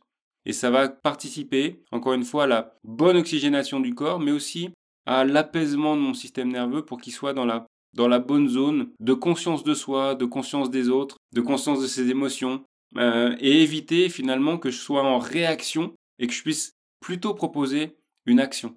Voilà, ça c'est un enjeu. Moi, je travaille beaucoup en entreprise et c'est vraiment l'enjeu que, que je propose aux, managers, c'est euh, savoir détecter les moments où, où mes schémas s'expriment. Alors parfois il faut, hein, parce que les schémas ça va vite, ça permet de faire plein de choses de manière euh, efficace. Et puis parfois il faut que je me pose un petit peu, que je rassemble toutes les informations, toutes les données de l'environnement, que je les processe avec le conscient, parce que je suis doté d'un conscient et d'un cortex, il faut que je m'en serve, et que je puisse proposer une action. Voilà. Et ça, euh, savoir passer de l'un à l'autre, ça peut être intéressant de le faire aussi avec la respiration. Je ne connaissais pas la respiration euh, parachute. En plus, j'aime bien le nom. Donc, euh, je vais essayer ça un peu plus régulièrement. Tu as parlé des entreprises, de, du fait que tu travaillais beaucoup avec les entreprises. Je suis curieux de savoir pourquoi les entreprises font appel à toi, en fait. Alors, Déjà, moi, j'ai travaillé plus de 20 ans en entreprise. J'étais euh, vraiment euh, très actif pendant, pendant 20 ans euh, dans, des, dans des entreprises qui étaient dans le sport et dans le médical. Et donc, je travaillais à l'international et au développement de ces entreprises. Donc, je connais bien le monde de l'entreprise.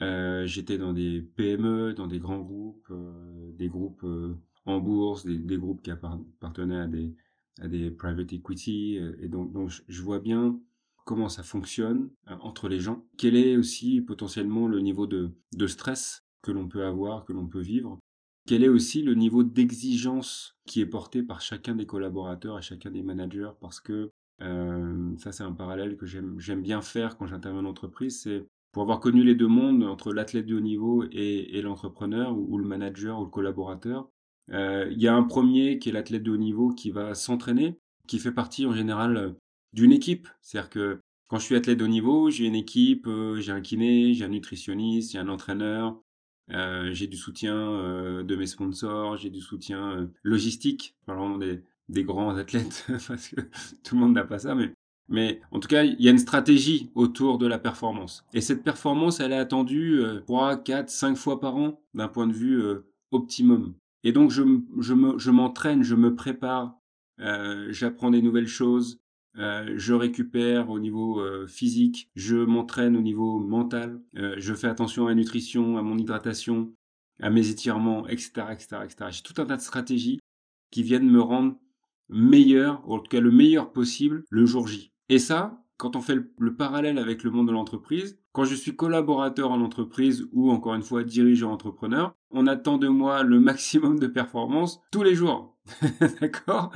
Et j'ai pas de nutritionniste, et j'ai pas de préparateur mental, et j'ai pas de kiné, j'ai pas d'ostéo, j'ai pas de masseur, ou alors ce sont des stratégies individuelles, d'accord? Donc il y, a un vrai décalage entre le niveau de performance attendu et, ce que raisonnablement un humain peut, produire. Donc ce qui me passionne en entreprise, c'est que c'est un endroit où apporter de la compréhension, c'est juste nécessaire parce que les stratégies d'accompagnement de ma performance vont forcément venir de moi. On voit, il y a une, tendance qui démarre dans les entreprises avec ce qu'on appelle le RSE. Donc, c'est vraiment que les entreprises puissent petit à petit proposer des éléments qui vont permettre à leurs collaborateurs d'être mieux. Mais on voit bien que c'est très sporadique pour le moment. Il n'y a pas un travail de fond. Et, puis, c'est toujours un petit peu euh, mis en doute aussi parce que, euh, ah bah tiens, euh, le patron me, propose deux séances de fitness par semaine, ah c'est que je dois être encore meilleur que ce que j'étais.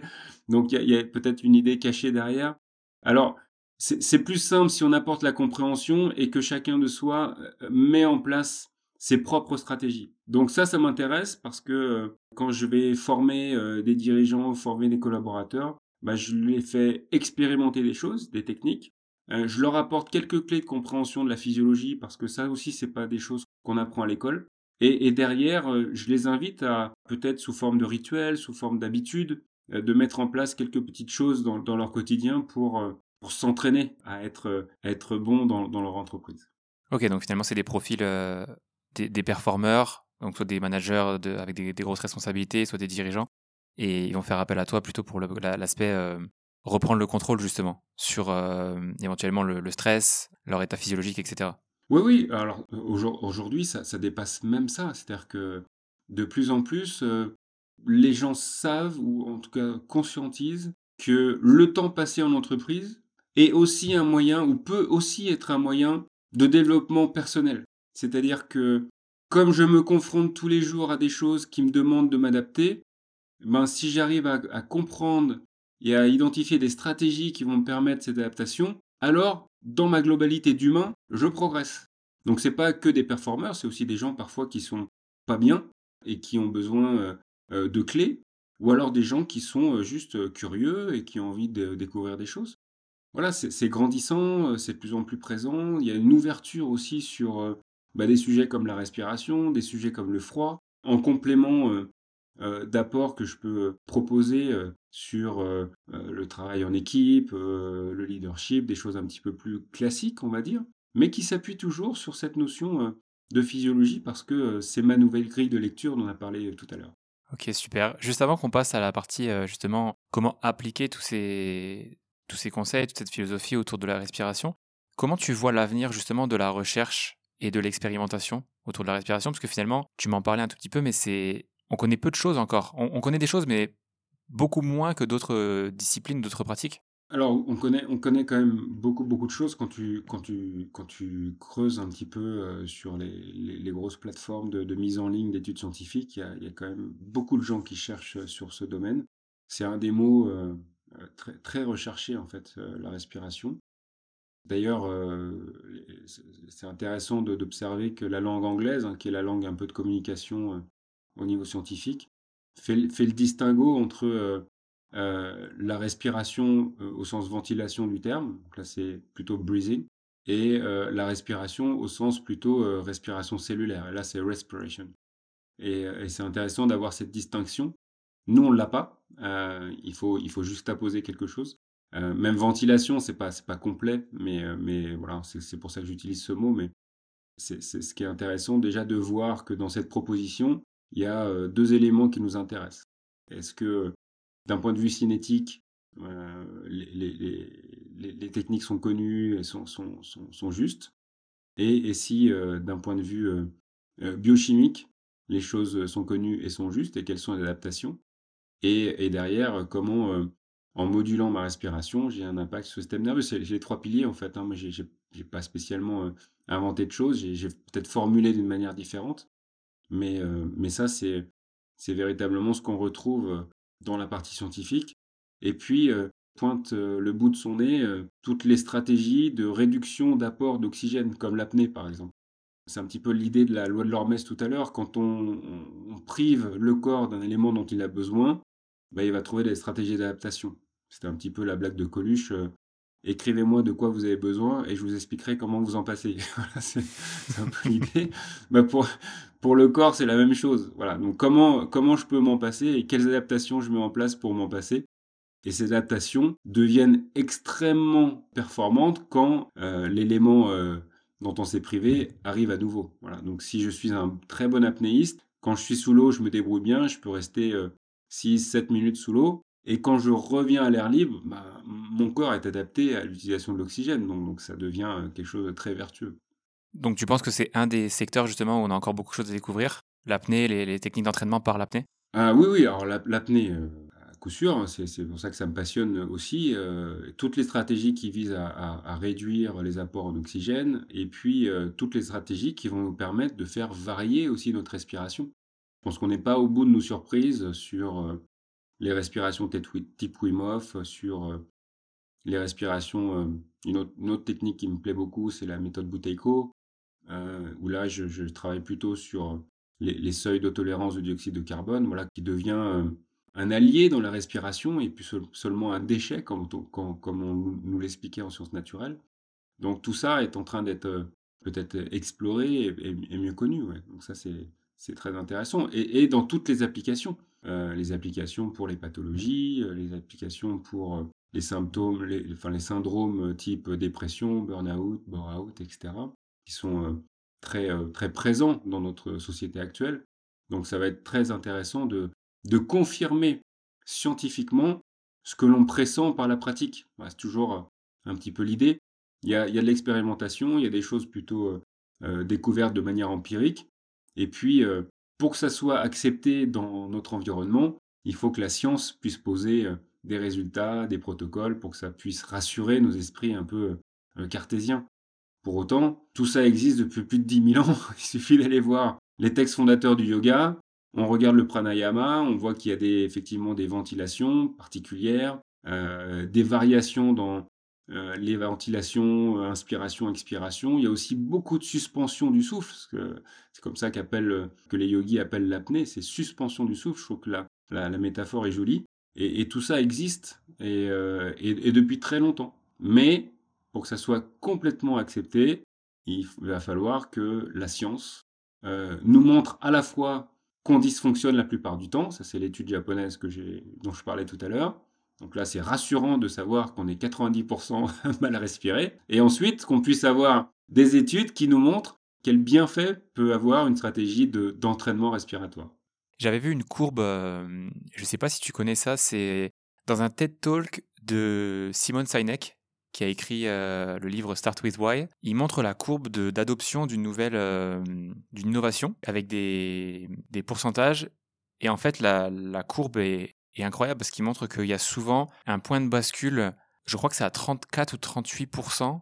Donc quand 34 ou 38% des gens ont adopté une certaine innovation, euh, après il y a la majorité d'un seul coup qui bascule complètement dedans. Mais avant ça, l'adoption se fait uniquement par euh, soit des, passionnés extrêmes, soit des gens qui justement veulent creuser, etc. Et donc euh, ça me fait penser un petit peu à ça, ce que tu dis, c'est que la respiration existe depuis des milliers d'années, les méthodes aussi, les techniques aussi. J'ai l'impression qu'on est un peu à ce point de bascule où on commence à, le grand public en fait commence à comprendre que euh, c'est pas parce qu'on respire automatiquement qu'on le fait bien. Donc de plus en plus, les scientifiques vont s'y intéresser parce qu'il y a une sorte aussi de, ping-pong entre la science et la société. J'en ai parlé avec un, chercheur dans un autre podcast. La, science est orientée évidemment par euh, ce qui se passe dans la société. Donc si il y a un énorme mouvement autour de la respiration, évidemment que les chercheurs, il y a des chercheurs en tout cas qui vont, de plus en plus de chercheurs qui vont s'y intéresser, et donc ça va faire accélérer en fait les choses. Bah écoute, je pense parce que euh, parce que de toute façon, euh, même si ça reste qu'empirique, tous les gens qui, pratiquent la respiration avec une stratégie, hein, on, repère tout de suite les bénéfices. Donc quelque part, on observe et on ressent les bénéfices. Donc on attend avec impatience effectivement qu'un certain nombre de ces bénéfices soient euh, mis en évidence et prouvés par la science pour que ça soit plus largement accepté. Mais, euh, on sait depuis, euh, encore une fois, très longtemps, si on regarde les textes anciens, que, que c'est ce, qu'il faut faire. Après, je pense qu'on n'a pas encore complètement défini des, des, protocoles, qu'il n'y a pas encore de reconnaissance de ces disciplines non plus, qu'on n'est pas encore une d'ailleurs, mais il n'y a pas encore de reconnaissance par les instances gouvernementales. Il y a un élément euh, très important, je trouve, euh, et j'avais repéré euh, cette citation de l'OMS dans, pendant l'écriture de, mon livre. C'était vraiment l'OMS parlait de la respiration comme étant un des actes thérapeutiques, ou en tout cas une stratégie de, de, santé la, plus impactante. Le, poids des maladies respiratoires dans, dans, la santé est, énorme dans le monde. Et donc, pour l'OMS, c'était dans un rapport annuel de l'OMS, je ne me souviens plus quelle année. Mais vraiment, euh, apprendre à bien respirer et respirer en conscience était un acte clé pour, pour la santé et la performance des individus. Donc c'est rassurant quelque part. Après, dans les faits, les médecins que l'on forme disent tous, ben, sur mon cursus de 7 ans, oui, je connais le système respiratoire anatomique, mais euh, savoir bien utiliser la respiration et surtout savoir accompagner quelqu'un à retrouver une bonne respiration, parce que c'est ça dont il s'agit aussi, bah ça c'est nouveau. Donc il faut euh, l'apprendre, il faut l'expérimenter et le transmettre. Comme tu disais plus tôt dans le podcast, euh, quelque chose qu'on fait 22 000 fois par jour, ça ne peut que avoir un impact, être un élément clé en fait dans notre santé. Oui, oui, bah là, il n'y a pas de doute. Il n'y a pas de doute. La, compréhension de la, respiration au niveau cellulaire, je pense que tous les travaux du docteur euh, Porges sur le système euh, du nerf vague et, sa théorie polyvagale ont aussi euh, donné un éclairage un petit peu plus précis sur le rôle de la respiration dans son interaction avec le système nerveux autonome. Et tout ça va ouvrir des champs, c'est sûr. Tu as parlé justement de stratégie. Comment on planifie des, des entraînements de respiration, entre guillemets? Est-ce qu'on commence par des petites séances quotidiennes de 5 minutes? Est-ce qu'on fait des gros entraînements de une demi-heure, euh, trois fois par semaine? Comment ça marche? Il y a plusieurs éléments. Euh, moi, j'ai bien conscience euh, d'une des contraintes majeures de notre monde moderne, qui est le temps.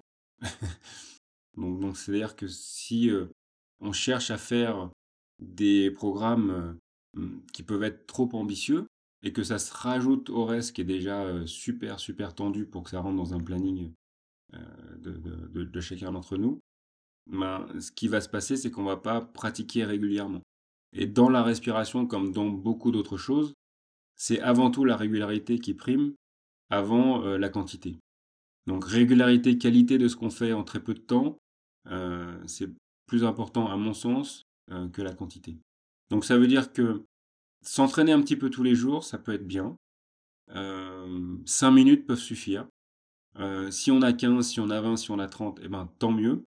Euh, et donc ça, ça, peut déjà être un élément. Deuxième élément, c'est que la respiration, c'est quand même quelque chose qu'on fait tout le temps. Donc pratiquer la respiration, s'entraîner en respiration, c'est tout simplement aussi porter attention à sa respiration le plus souvent possible dans la journée. Et ça, c'est déjà faire de la respiration en conscience. C'est déjà observer comment nos schémas respiratoires se mettent en, route en fonction des situations qu'on est en train de vivre. Donc là, j'ai entraînement.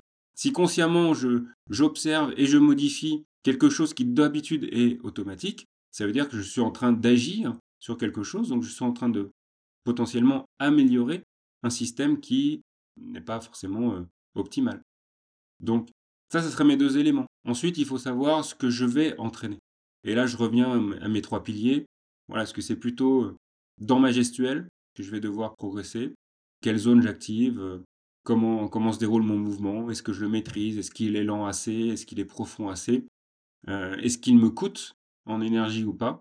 Ça, ça va être plus pour la partie sportive. Est-ce que c'est plutôt au niveau de, de, sa rapidité, de, sa possibilité pour moi de, gérer les échanges gazeux convenablement, voilà, et du coup, qu'est-ce que je peux proposer comme entraînement pour améliorer ça? Ou est-ce que c'est euh, dans ma capacité à, à réguler euh, cette respiration en fonction de mes états? Et là, je dois aussi apprendre, tiens, quand je veux tel état, voilà ce que je peux faire, quand je veux tel état, voilà ce que je peux faire. Voilà un petit peu ce que ce qu'on peut découvrir. Et puis ensuite, il y a toutes les stratégies qui vont me permettre euh, d'améliorer ma physiologie grâce à la respiration. Je parlais de l'apnée tout à l'heure. C'est clair que si j'arrête de respirer 6 minutes, bah, quand je peux respirer normalement, j'ai peut-être moins besoin de respirer. Voilà. Donc, donc, si je respire moins, je respire plus lentement. Si je respire plus lentement, j'ai des états nerveux et euh, une respiration cellulaire peut-être un petit peu meilleure. Voilà, il y a tous les éléments qui sont à un moment donné intégrés et liés. Voilà, c'est ça aussi qui est, qui est intéressant. Si on prend quelqu'un qui, euh, monsieur et madame tout le monde, qui veut intégrer euh, le travail de respiration, d'abord dans un premier temps pour simplement réduire un petit peu son niveau de, stress, d'anxiété par rapport à la société, et ensuite, si on prend le cas d'un sportif régulier, pas forcément un énorme compétiteur, mais quelqu'un qui, veut l'utiliser pour augmenter un peu ses perfs, comment tu, vois toi la progression pour ces gens-là? Est-ce que c'est est-ce que ça fonctionne un petit peu comme à la salle, on augmente l'intensité, on augmente le volume, etc. Ou est-ce qu'il y a d'autres stratégies qui sont propres à, cette discipline-là? C'est un petit peu comme dans toute démarche de, de, de, coaching ou d'accompagnement, ou dans toute démarche de recherche de développement de quelque chose. Premier élément, quel est le résultat que je veux atteindre? Est-ce que je peux le définir? Si j'ai effectivement une recherche de bien-être, mon bien-être c'est quoi? Il s'exprime comment? Euh, Qu'est-ce que je veux? Est-ce que c'est plutôt euh, du relâchement du corps? Est-ce que c'est plutôt euh, une économie de mon énergie dans la journée? Est-ce que c'est plutôt une possibilité de bien dormir? Est-ce que c'est plutôt une possibilité de bien digérer? Donc il y a pas mal de stratégies déjà qui vont découler de ce résultat attendu posé. Donc je, définis le résultat attendu. Si ça peut être chiffré, super, comme ça je peux mesurer. Si je ne sais pas mesurer mon résultat attendu, je vais avoir du mal à savoir si je suis sur la bonne euh, trajectoire ou pas. Un, terme que j'adore, c'est le terme feedback, qu'on utilise beaucoup euh, en entreprise ou en communication.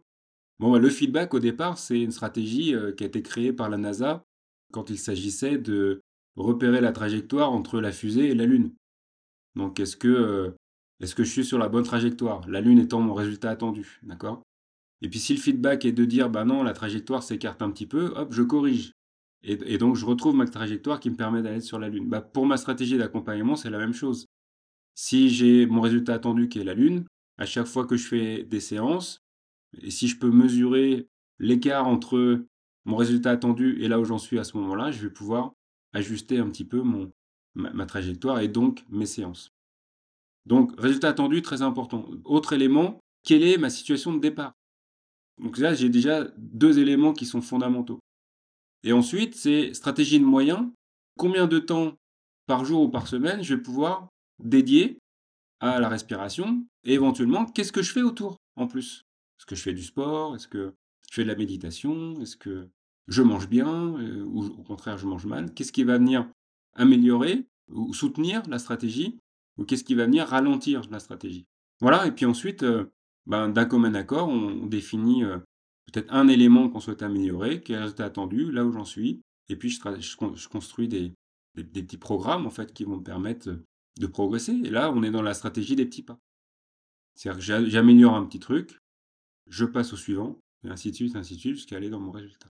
Donc, par exemple, si je prends l'exemple de Monsieur, Madame, tout le monde je veux réduire un petit peu mon niveau d'anxiété quotidienne. La progression, ce serait, je commence par exemple avec euh, de la respiration parachute, 5 euh, minutes par jour, et au fur et à mesure, je vais rallonger de plus en plus euh, ma phase expiratoire, par exemple, pour contrôler de plus en plus cette, cette phase-là. Donc je vais commencer par exemple avec 4 secondes, puis après, quand je me sentirai bien, je ferai 5, et ainsi de suite, ou est-ce qu'on n'est pas nécessairement dans le quantitatif comme ça et qu'il y a d'autres stratégies?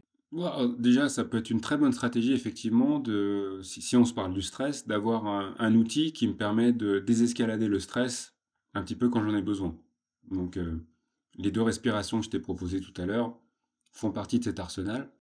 Il y en a d'autres, hein, mais ce que j'aime bien, c'est leur caractère un peu euh, immédiat. a pas besoin de pratiquer longtemps pour avoir des effets. Donc déjà, je sais gérer des situations d'urgence. Ça, c'est plutôt intéressant tu vois, ces deux respirations-là, elles supposent quand même que, euh, d'un point de vue cinétique, je sache respirer, que je sache, expirer aussi, et potentiellement que je sois à l'aise avec euh, des apnées. Donc il y a déjà pas mal de choses à expérimenter, découvrir euh, pour des gens qui n'ont jamais vraiment pratiqué de respiration. Donc donc c'est là où ça me donne l'opportunité d'aller creuser sur le geste, la tolérance au CO2, etc. par exemple.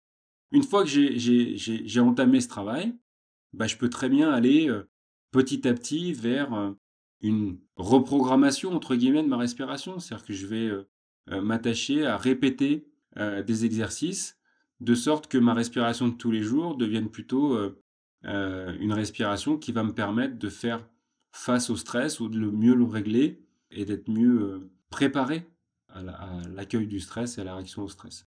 Donc ça peut être des stratégies qui vont permettre de d'améliorer mon mouvement respiratoire pour qu'il soit le plus fluide possible et donc le, le, le, moins coûteux en mobilisation. Parce que si, euh, si je respire et que c'est difficile, moi je vois beaucoup de gens qui sont empêchés au niveau thoracique par exemple, ou empêchés au niveau du diaphragme, pour plein de raisons, qu'elles soient anatomiques ou juste parce que euh, on a perdu le, contact avec cette zone-là. Donc ça, il faut déjà réapprendre. Ensuite, euh, je vais potentiellement être empêché de respirer lentement parce que ma tolérance au dioxyde de carbone n'est pas très bonne.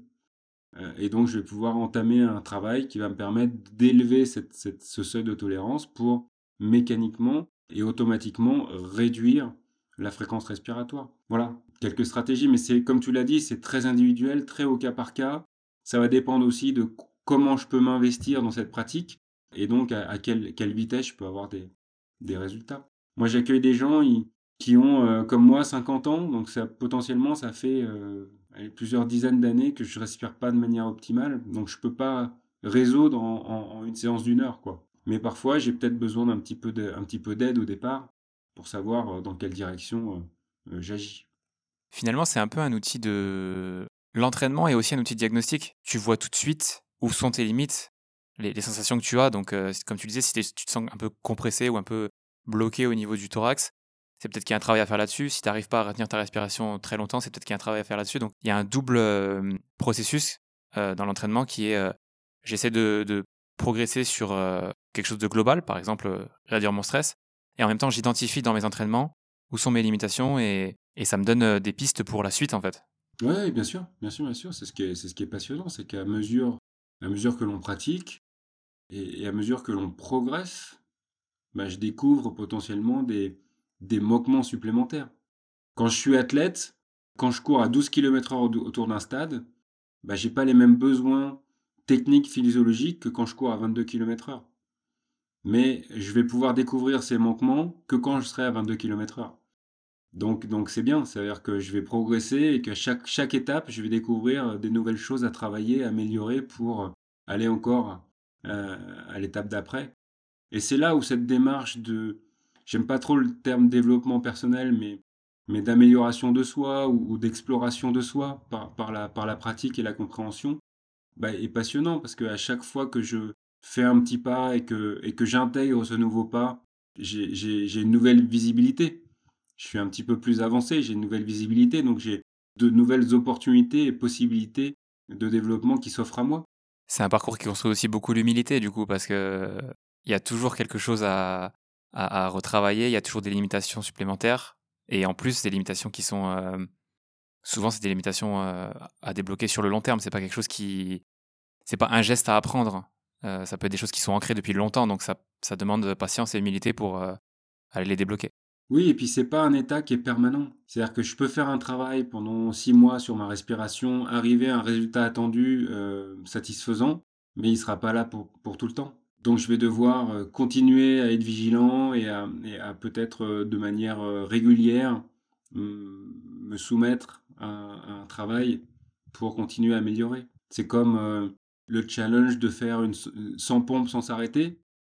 Bon, bah, je vais m'entraîner sur 3, 6, 12 semaines en fonction de chacun d'entre nous.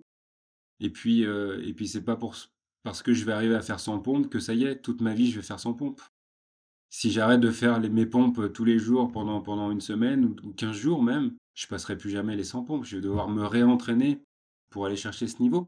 Pour la respiration, c'est la même chose et pour tout, c'est la même chose. Donc c'est aussi pour ça que parfois, euh, bah, ça peut sembler euh, un peu colossal, mais, mais, mais il faut pouvoir décider, choisir les zones sur lesquelles on veut progresser, être performant, et puis, et puis s'immerger dans quelque chose pendant un petit moment, et puis, puis ça veut dire qu'on laisse le reste de, le reste de côté un moment. Et puis c'est pas grave, on va y revenir. Mais à chaque fois avec des yeux nouveaux et, et une envie nouvelle. C'est pour ça que les méthodes, on en parlait tout à l'heure, c'est pour ça que les méthodes ont une limite. C'est-à-dire que je peux pas pratiquer une méthode tous les jours déjà parce que je me lasse et que de toute façon, mes adaptations vont, vont se réduire. Donc la méthode va pas être aussi bénéfique qu'elle l'était au départ. Bah, souvent on parle de la chance du débutant, mais c'est ça, c'est que je, je, propose quelque chose qui est nouveau, donc mon corps va mettre beaucoup plus d'énergie à s'adapter au départ. Et puis, euh, si la, la, simulation dure un peu trop, un peu trop toujours de la même manière, l'adaptation va moins se faire. Donc, je vais devoir aller chercher des choses différentes. On parle de ça en sport, on parle de ça dans l'apprentissage scolaire, on parle de ça tout le temps. Pour la respiration, c'est la même chose. On en revient à ce que tu disais au début, c'est un chemin de vie et un cheminement qu'il faut prendre sur le long terme. Euh, c'est bien d'avoir des stratégies, comme tu en parlais avant, de, la, respiration parachute, par exemple, pour euh, tout de suite réduire un niveau de stress ou un niveau d'angoisse qui est trop important mais c'est une discipline qui a à voir sur le, sur le très long terme et des bénéfices qui sont à voir sur le très long terme. Ouais, il y, a une formule que j'adore euh, de, Thierry Janssen, c'est le travail d'une vie. C'est le titre d'un de, de ses livres euh, où il explique tout son cheminement et, euh, et, de conclure que toute cette démarche, finalement, elle est, oui, elle, est pour toute la vie parce que, encore une fois, à mesure que j'avance, je découvre des nouvelles choses. Quand j'enlève une couche dans l'inconscient, parce que j'ai nettoyé euh, ce qu'il y avait dedans, ben, je vois la couche d'en dessous. Et puis, puis ça va profond, hein, c'est un peu une apnée dans l'inconscient là. Donc, euh, donc c'est ça aussi qui est chouette. C'est dès l'instant où, en revanche, j'ai compris la démarche, c'est-à-dire que quand je résous quelque chose, je sais que quelque chose d'autre va se présenter pour potentiellement venir me, me stimuler. Ben, là aussi, j'ai mon libre arbitre, j'ai ma responsabilité. Est-ce que j'y vais, est-ce que j'y vais pas? Est-ce que je garde ça pour plus tard? Mais c'est passionnant de se dire qu'on n'a jamais terminé. J'ai fait très longtemps du karaté, euh, j'ai fait 15 ans de karaté. Bon, bah même quand tu es ceinture noire euh, deuxième dan, tu sais rien, quoi. Tu sais rien. Tu rencontres un maître euh, qui a 9-10 dan, et puis lui, il continue à progresser, à, s'entraîner. Tu vois bien que tu ne sais rien. Donc c'est infini, et tant mieux. Ça serait dommage, en fait, de se dire, voilà, ça y est, ah, j'ai terminé, j'ai 50 ans, j'ai terminé. Waouh, quel ennui, quoi. Alors, il y a les côtés rassurants, parce que ça peut être reposant parfois de dire, bah tiens, c'est bon, là, j'ai vu, je me repose un peu. Mais, mais quelle passion de dire, j'ai tellement de choses à découvrir. Et quand j'étais plus jeune, je pense que j'adorais euh, la diversité. C'est-à-dire que j'aimais bien euh, aller chercher des choses qui n'avaient absolument rien à voir entre elles. Donc ça, ça m'épuisait un peu, j'en ai bien conscience aujourd'hui, mais j'étais un boulimique de nouvelles choses. Et aujourd'hui, je, me passionne de euh, l'exploration plutôt verticale d'une seule discipline. Voilà, je choisis la respiration. Bah, coup de chance, le sport qui me plaît en ce moment, c'est l'apnée. Ah, bah génial, c'est la première fois que ça m'arrive d'être convergent. Donc, euh, donc je suis super content. Et puis, mon activité professionnelle, c'est aussi la respiration. Voilà, donc j'ai l'impression que, que les éléments viennent, viennent me proposer d'aller, euh, pour une fois, en profondeur dans quelque chose. Mais, mais la stratégie de, de diversification est tout, aussi passionnante. Donc, donc il y a tellement de choses qui nous, sont proposées. Il faut, découvrir, il faut avoir l'appétence de ça. C'est inconfortable aussi, hein, attention. Hein. C'est inconfortable d'être l'éternel apprenant. en fait. Parce que à chaque fois que tu fais un petit pas vers la, compréhension ou, apprendre quelque chose, bah, tu as aussi une nouvelle perspective de dire Oh là là, ça, je ne sais pas, ça je ne sais pas, ça je ne sais pas. Euh, et, ça peut être aussi inconfortable de, de savoir qu'on ne sait pas. Je pense qu'il faut le voir comme un jeu, en fait, justement, parce que sinon, euh, on peut arriver à des questionnements qui sont existentiels ou, sur une voie très négative, en fait. Parce que quand tu sais qu'il n'y a pas de fin, ça peut être hyper euh, frustrant ou hyper angoissant, justement. Euh, je suis très intéressé par ce que tu as dit sur cette boulimie de, de, connaissances ou d'exploration quand tu étais jeune versus l'exploration maintenant d'une seule discipline parce que moi je suis dans ce profil où justement j'adore, je suis très curieux de beaucoup de choses et j'ai du mal à me focaliser, tu vois, sur, sur une seule chose et à explorer en profondeur, de faire que ça. Qu'est-ce qui a fait le switch en toi? Est-ce qu'il y a eu un moment donné ou est-ce que c'est venu progressivement cette envie de d'explorer une seule discipline, une seule chose au maximum? Enfin pas au risque, mais au, au, détriment du coup de cette curiosité que tu avais quand tu étais jeune?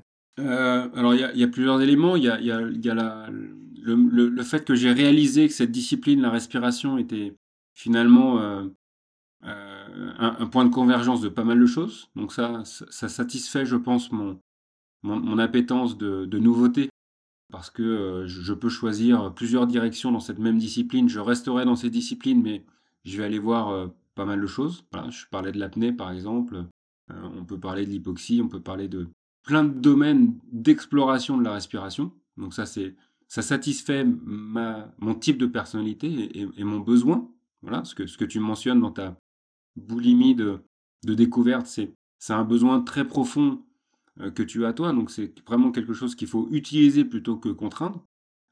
donc là, je suis plutôt satisfait parce que le champ est large.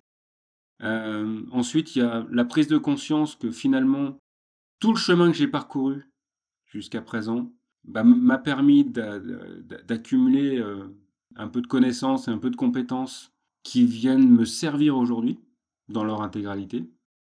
Euh, que ce soit euh, gérer une entreprise ou que ce soit pouvoir lire des documents scientifiques, pouvoir lire ça en plusieurs langues, etc. J'ai pas mal de choses qui m'ont été proposées dans mon parcours et qui aujourd'hui me servent vraiment au quotidien. Et puis ensuite, je pense qu'il y a, il y, a, comme une forme pour moi de, euh, d'aboutissement. Euh, voilà, 50 ans, euh, c'est quand même le moment où, où, ça bascule. c'est le point d'inflexion, là, toi, de, bon, là, ça va, ça, ça, ça va descendre maintenant. et, donc, il y a une forme d'appréciation pour moi aujourd'hui d'essayer de d'asseoir une forme d'expertise. Je dis bien que c'est en cours, hein. je, suis, loin de m'estimer expert du domaine parce que j'observe aussi tout un tas de personnes qui sont beaucoup plus experte que moi. Mais en tout cas, cette envie de réfléchir un petit peu plus posément, de pratiquer aussi. Voilà, on, on, prend un, nouveau local, un, bureau plus grand parce qu'on voulait une salle de pratique. On va créer des cours qui vont être aussi euh, euh, des zones d'expérimentation, un petit peu comme un, laboratoire, pour aller euh, perfectionner des choses, peut-être identifier des nouvelles choses, les tester. Et ça, c'est aussi, en tout cas à, ce moment de vie dans lequel je suis aujourd'hui, quelque chose que je recherche c'est très personnel comme démarche. Il y a des gens qui sont dans l'expertise très verticale très tôt dans leur vie et qui, savent choisir un sujet et qui deviennent, euh, qui, qui, accumulent très vite les 10 000 heures dont je parlais. Et, ça fait des gens qui sont juste exceptionnels. Il y a, dans un autre domaine, il y a un monsieur que je suis sur le réseau qui s'appelle Amaury Guichon, qui est un pâtissier chocolatier incroyable, qui fait des structures euh, et des vidéos euh, Instagram sur, sur, sur ses productions. C'est juste fabuleux. Il est à la fois euh, sculpteur, à la fois artiste, à la fois architecte. Il maîtrise tous les outils de découpe laser, etc. Il est, colossal, ce gars. Et, et c'est quelqu'un qui est très jeune, donc j'imagine qu'il est tombé dedans tout petit et puis, puis qu'il s'est tellement passionné pour cette seule et, unique même chose qu'il arrive aujourd'hui à, une forme de sommet de son art. Et c'est tout aussi euh, beau, je trouve, d'être dans cette maîtrise d'un élément. J'admire beaucoup ton humilité parce que euh, quand j'ai fait les recherches pour préparer le podcast, j'ai compté le nombre de fois où il y avait le mot expert sur le site et je l'ai vu une ou deux fois sur toutes les pages du site. Alors que euh, il suffit d'aller sur les réseaux pour voir qu'il y a beaucoup d'experts. Et du coup, ça m'a, ça m'a, enfin, ça m'a conforté dans l'idée de, t'interviewer parce que je trouve ça assez euh, dingue ce contraste entre les, années d'expérience que tu as, la pratique que tu as, etc. et, l'humilité que tu as dans, ton partage. Voilà, je voulais te le dire et je te remercie de, de le mettre en avant. Je trouve que c'est une, euh, peut-être une, je sais pas si c'est une qualité qui se perd. En tout cas, je trouve que euh, c'est un mot qui a plus trop de sens sur les réseaux. Et donc, je trouve ça beau de voir quelqu'un qui respecte encore ce mot-là en, pour moi, t'en es un pour le coup, mais euh, qui, respecte encore tellement ce mot-là qu'il ne le met même pas sur, euh, sur son site, ou en tout cas qu'il met très peu. Bah écoute, je te remercie pour, euh, pour, ce, pour, ce, pour ce partage. C'est vraiment pas quelque chose qui est, qui est, forcé pour le coup. J'ai beaucoup de doutes tout le temps. Et a beaucoup de doutes qui me freinent. Toi là, avec toi, j'ai vraiment besoin de, de ces premières minutes où on lance le podcast. Je pense que les, deux premières questions sont pas exactement comme celles qu'on a là parce que euh, j'ai besoin d'oublier le contexte. J'ai besoin d'oublier que c'est enregistré, j'ai d'oublier euh, qu'il y a euh, quelque chose qu'on est en train de produire qui sera visible et accessible pour me concentrer plus sur livrer ce que j'ai à livrer. Voilà, avoir accès à, cette partie authentique de, de moi qui est ce qu'elle est aujourd'hui. Quand je le fais, j'ai toujours le doute que c'est euh, pertinent, utile, intéressant, euh, juste. Euh, et, cette recherche, si tu veux, de... J'ai mentionné perfection tout à l'heure, mais c'est mon obsession, en fait. C'est de dire, voilà, quand, les gens vont venir se former avec moi, est-ce que est-ce qu'ils vont repartir avec quelque chose? Et, et, mon drame, c'est à la fois mon drame, et je pense c'est aussi un élément qui, qui m'a aidé, c'est que dès l'instant où je sais faire quelque chose, et que j'accepte de dire que je sais faire quelque chose, alors dans ma tête, il y a un petit interrupteur qui dit, mais alors tout le monde sait le faire. Et c'est immédiat. Et donc, j'ai beaucoup de mal à, me positionner. C'est très émotionnel ce que je suis en train de te dire, parce que j'ai beaucoup de mal à me positionner en disant, ben non, finalement, tout le monde ne sait pas le faire. Et peut-être que je peux accompagner pour, aider. Mais, ce switch, il est, incroyable. Et c'est ce qui fait que quand euh, je veux produire des petites vidéos pour les réseaux sociaux, parce que on m'a conseillé de faire des petites vidéos pour les réseaux sociaux, et eh ben, aujourd'hui, j'en ai pas fait une parce que j'ai du mal. Je me dis, mais là, je vais dire un truc qui est une porte ouverte, en fait. C'est tout, tout, le monde le sait. Alors, quand je me pose et que je fais un peu machine arrière, je me dis, bah non, en fait, euh, j'observe dans mes cours, dans mes coachings, que tout le monde le sait pas. Mais au moment où je lance le truc, je me dis, bah, c'est classique. Donc ça, il faut que, euh, à la fois, je le garde parce que je pense que c'est ce qui me donne envie d'aller d'aller chercher, creuser, conforter, confirmer euh, toutes, les toutes les choses que je, vais, que je vais mettre en œuvre. À la fois, j'aimerais bien arriver à, le tempérer un petit peu parce que ça me joue un peu des tours aujourd'hui, je pense, dans, dans le déploiement de l'école, parce que je ne sais pas euh, prendre la parole de manière spontanée pour euh, être visible, parce que c'est un des enjeux aujourd'hui de, de l'économie, c'est d'être visible sur, sur ces réseaux, sur, sur Google, etc., avec des moyens comme le podcast ou la vidéo. Et, et je pense qu'on pourrait avoir une plus belle opportunité de partage de notre travail. Je dis notre parce que l'école, c'est un collectif aussi. Euh, si euh, si j'étais un petit peu plus euh, spontané et, relâché par rapport à ça. Mais bon, il y a certaines, certaines personnes qui, qui, nous rejoignent, qui collaborent avec nous, qui sont un petit peu plus jeunes que moi et un petit peu moins en prise avec, avec ces freins. Donc, donc j'ai bon espoir que ça se débloque d'ici peu. Mais oui, tu m'as dit en off justement que tu étais dans une, une bonne voie et j'invite tous les auditeurs du coup à aller suivre euh, le travail de Stéphane et de la Breathing Academy parce que euh, de toute façon, si vous n'y allez pas maintenant, vous allez en entendre parler dans les prochains mois ou les prochaines années, donc euh, il vaut mieux y aller tout de suite. On finit avec, avec quelques questions de la fin, Stéphane. si tu pouvais dîner avec une personne, qu'elle soit morte ou vivante, ce serait qui? La première personne qui me vient, ça va peut-être te surprendre, mais ce serait là immédiatement Yannick Noah en fait. Ok. Je ne connais pas du tout cette personne, je l'ai jamais rencontré, j'ai juste été euh, à, ses, concerts, euh, j'ai suivi quand il était athlète, j'étais gamin, et puis, euh, et puis j'ai lu son bouquin aussi. c'est quelqu'un qui, a une belle énergie, je trouve, c'est une belle personne. il est à la fois, à la fois sage dans son regard sur la vie, assez, assez, il laisse, il laisse l'image de quelqu'un qui est assez détendu. Je ne sais pas si à l'intérieur ça bouillonne, mais en tout cas, il a cette possibilité euh, et cette capacité à, à, se détendre. Je trouve que son, son mouvement de vie, de retourner dans son village, de reprendre euh, la posture euh, de sa tradition familiale, de, de, de, chef de village, est, est, intéressante dans, pour une personne qui a été sous les feux euh, des projecteurs, qui a, été, euh, qui a voyagé dans le monde. Euh, il retourne au Cameroun, dans, son village. Donc je trouve ça assez, assez chouette, ce moment de vie qu'il est en train d'expérimenter. Et puis c'est quelqu'un qui est drôle, quoi. Donc voilà, j'aime aussi beaucoup, beaucoup, beaucoup ce, côté-là de pouvoir rire, déconner. C'est en général quelque chose qu'on amène dans les formations aussi pour, pour bien apprendre, bien travailler, être sérieux. On arrive à faire les deux. C'est aussi quelque chose que j'avais euh, le plus souvent possible en entreprise. Euh, je, sais que quand je réfléchis à ce que je, veux dire, euh, comme, comme là, je suis pas le plus délirant, voilà, j'ai pas la banane, etc. J'ai pas une énergie de fou à l'américaine non plus, mais j'adore rire. Voilà, j'adore, j'adore l'humour pour mettre dans un état qui permet de profiter, voilà, de profiter des gens, profiter du moment, et puis apporter un peu de légèreté, parce que tous les sujets sont des sujets sérieux, mais ça n'empêche pas de, de, les traiter avec, euh, avec légèreté. Est-ce que tu fais des blagues aux gens quand ils rentrent dans les bains froids?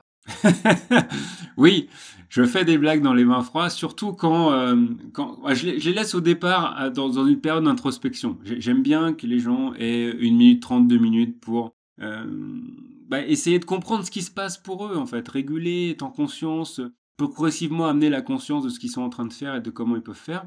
Et en général, au moment où je prends les photos euh, pour avoir des beaux sourires, etc., on arrive à, blaguer un petit peu. Et puis après, quand les gens sont expérimentés, là, on peut, on peut vraiment, euh, vraiment rigoler. Je te parlais du club tout à l'heure, l'Ice Club. Il y a des personnages en haut en couleur dans ce club, donc c'est assez sympa de, de vivre des, vins froids l'hiver avec, avec ces gens-là. Ouais. C'est chouette. Génial. Et justement, si vous êtes sur Annecy ou dans le coin d'Annecy, n'hésitez pas à regarder. Je mettrai le lien, s'il y a un lien ou, tes coordonnées à toi, Stéphane, pour que les gens puissent te contacter, parce que je trouve que c'est une super initiative. Ouais, et puis on accueille, on accueille volontiers les gens qui veulent venir prendre un petit bain avec nous, profiter du moment parce qu'ils sont en déplacement sur Annecy, etc., avec, avec grand plaisir. Par contre, c'est pas un bain à 38. Hein. non, non, c'est plutôt 5 degrés en ce moment. Ah, ça va. Ça va, ça va. Est-ce que tu as une croyance euh, impopulaire par rapport au monde actuel? Ouais, je, je sais pas si c'est impopulaire, mais, euh, mais je suis assez à l'aise avec, euh, avec la valeur travail, en fait. Je suis assez à l'aise avec le mot labeur, la, notion de, d'avoir à, à, à s'investir dans quelque chose, même quand parfois c'est un peu long, un peu difficile, pour obtenir. Au contraire, je suis pas forcément à l'aise avec la, facilité. Je me dis que euh, quand on cède à la facilité, on passe à côté de quelque chose. Peut-être qu'on passe à côté de la possibilité d'exprimer quelque chose de singulier de soi. Et derrière ça, je trouve que c'est euh, euh, une démarche d'utilité pour le monde. Voilà, c'est, je, pense viscéralement qu'on est tous une incarnation de, d'une âme qui vient accomplir des choses, et donc autant que ça soit euh, vertueux pour, euh, pour le monde. Donc euh, faire du mieux, de son mieux, pour apporter une contribution, la plus positive puisse-t-elle être, et ça passe par proposer la meilleure version de soi, et donc ce travail d'une vie que je mentionnais. Voilà. Donc il y a, voilà, travail pour moi c'est pas un mauvais mot, c'est justement quelque chose qui est un moyen d'accéder à quelque chose de, de bien ou de mieux. Merci pour ta réponse. Dernière question, qui est-ce que tu me conseilles de recevoir sur ce podcast? Écoute, euh, j'aimerais que tu reçoives mon amoureuse. je t'explique pourquoi, parce que déjà, on est, on est, euh, on est, on est associés euh, sur, sur l'école, on travaille ensemble. Géraldine est, diététicienne de formation, nutritionniste. Elle est aussi bardée de, de formation et de diplômes en PNL, en hypnose. Et c'est quelqu'un qui a aussi une appétence du nouveau, comme moi d'ailleurs. D'ailleurs, ça, ça, peut parfois nous jouer des tours parce qu'on est, on est tout, tout, le temps dans l'exploration de nouvelles choses et on, et on délaisse un petit peu les choses qu'on doit mettre en place maintenant euh, pour que les, les, idées qu'on avait il y, a, plusieurs mois se concrétisent, se matérialisent. Euh, ensuite, elle a, une, une, une, capacité à, à réfléchir, à se nourrir d'informations et à synthétiser et à rendre digeste qui est, qui je trouve, remarquable. Et elle a une qualité d'expression, que ce soit euh, écrit ou oral, qui est juste excellente. elle est en train d'écrire son livre et j'ai hâte qu'elle le termine parce que ça va être magnifique. cette personne m'a écrit plus de 840 lettres. 840 Ouais, ouais. 840 lettres pendant, pendant presque trois ans. Elle a écrit tous les jours. Et, je te dis, j'en ai, j'en ai lu que cinq ou six. Les autres, elles sont euh, bien cachées dans son ordinateur. Euh, donc, elle a une facilité d'écriture et, de belle écriture. Et je pense que le, les liens qu'elle fait entre euh, la sphère respiratoire et la sphère nutritionnelle, qui se rejoignent au niveau de la cellule, hein, si on y pense bien, la, la respiration cellulaire, c'est quand même l'apport de nutriments et, et l'apport d'oxygène qui, euh, qui fait également euh, beaucoup réfléchir. Voilà, donc c'est euh, la personne que, que je t'inviterai à, à contacter. et puis accessoirement, elle est super drôle et, on se forme bien à la gueule. eh ben écoute, ça sera avec grand, grand plaisir. Où est-ce que les gens peuvent te retrouver? Alors aujourd'hui, le, le, site de l'académie, breathing-du6academy.com, c'est vraiment là où on a répertorié l'ensemble de nos activités, l'ensemble de nos formations, l'ensemble de nos stages, mais aussi les, les cours euh, collectifs, euh, les accompagnements individuels. Voilà, on a vraiment euh, cette plateforme qui nous sert de, de présentation de, de, nos, de nos programmes, mais aussi notre, notre philosophie. Et puis également Instagram, bridgingacademy.france, où on poste de plus en plus de choses. on s'y met. C'est pas évident, impression de, de courir après une génération beaucoup plus jeunes que nous et qui, qui a les, les, réflexes sur ces plateformes. Donc nous, on fait, on fait de notre mieux, on apprend et, et on essaie de, de, de, plus en plus présent pour, pour transmettre notre passion. Tu as un livre aussi? Exact, exact. Euh, le livre qui est sorti euh, en juin l'année dernière, donc s'appelle La respiration bien plus qu'une pratique essentielle, qui est publié aux éditions du Dauphin et qu'on retrouve sur toutes les plateformes qui, qui revendent des livres, que ce soit en ligne ou dans les librairies aussi. Je crois qu'il y a plus de 1000 librairies qui revendent le livre. voilà, donc c'est un bon, bon support, une belle, belle entrée en matière sur, sur ce qu'on propose. Et puis c'était un, un joli travail pour moi de, de concentration, détermination et de recherche aussi. voilà. Je mettrai du coup le lien des deux, euh, et la Breeding Academy et du livre, pour les auditeurs qui veulent ben, soit euh, pousser un petit peu plus loin, euh, d'abord avec un, un, livre, un ouvrage sur le sujet, et puis éventuellement pour pousser encore plus loin avec un stage, un atelier. voilà, je mettrai tout ça dans la description. Merci beaucoup Stéphane pour ton temps. Tu as partagé vraiment beaucoup de, de conseils, beaucoup de, de ta vision et c'est vraiment ce que je recherche sur le podcast. Donc merci beaucoup pour ton temps, encore une fois pour ton humilité. C'était vraiment un plaisir de te recevoir. Bah merci Hugo. Euh, pour, euh, j'en ai fait quelques-uns des podcasts. Euh, je, pense que tous les gens qui, qui, font ce, travail de podcast et, de récolter des éléments et, qui permettent d'aller en profondeur, parce que c'est un format long, et donc, donc on arrive en tant qu'intervenant à, se livrer. Et, et j'ai été très très impressionné, je voulais te le dire, par la préparation que tu as faite par l'échange qu'on a eu en préparation, euh, les questions que tu avais préparées, l'exploration que tu as fait en, te renseignant aussi en amont. Donc j'étais euh, vraiment bluffé par ça, ça m'a donné euh, très envie d'être là aujourd'hui avec toi et j'ai pris beaucoup de plaisir dans cet échange. Donc je sais que tu es parmi les premiers intervenants de ce podcast, mais je te souhaite vraiment de, de t'éclater et, d'avancer dans cette, dans cette aventure parce que ça me semble à la fois répondre à ton besoin de, de nouveau et ta curiosité naturelle, et en même temps la manière et le sérieux dont, euh, que, tu, que tu investis dans, dans, cette, dans cette pratique, je pense que ça, ça va te permettre d'aller loin. Donc euh, bravo et, merci pour ce moment également. Eh ben, merci à toi Stéphane, c'est toujours un plaisir quand euh, on reçoit des invités aussi qualitatifs que toi. Merci beaucoup pour votre attention. Si l'épisode vous a plu, partagez-le sur Instagram et abonnez-vous au podcast parce que plus l'anti-school sera visible, plus les invités seront épiques. On se retrouve dans deux semaines pour le prochain épisode. À plus.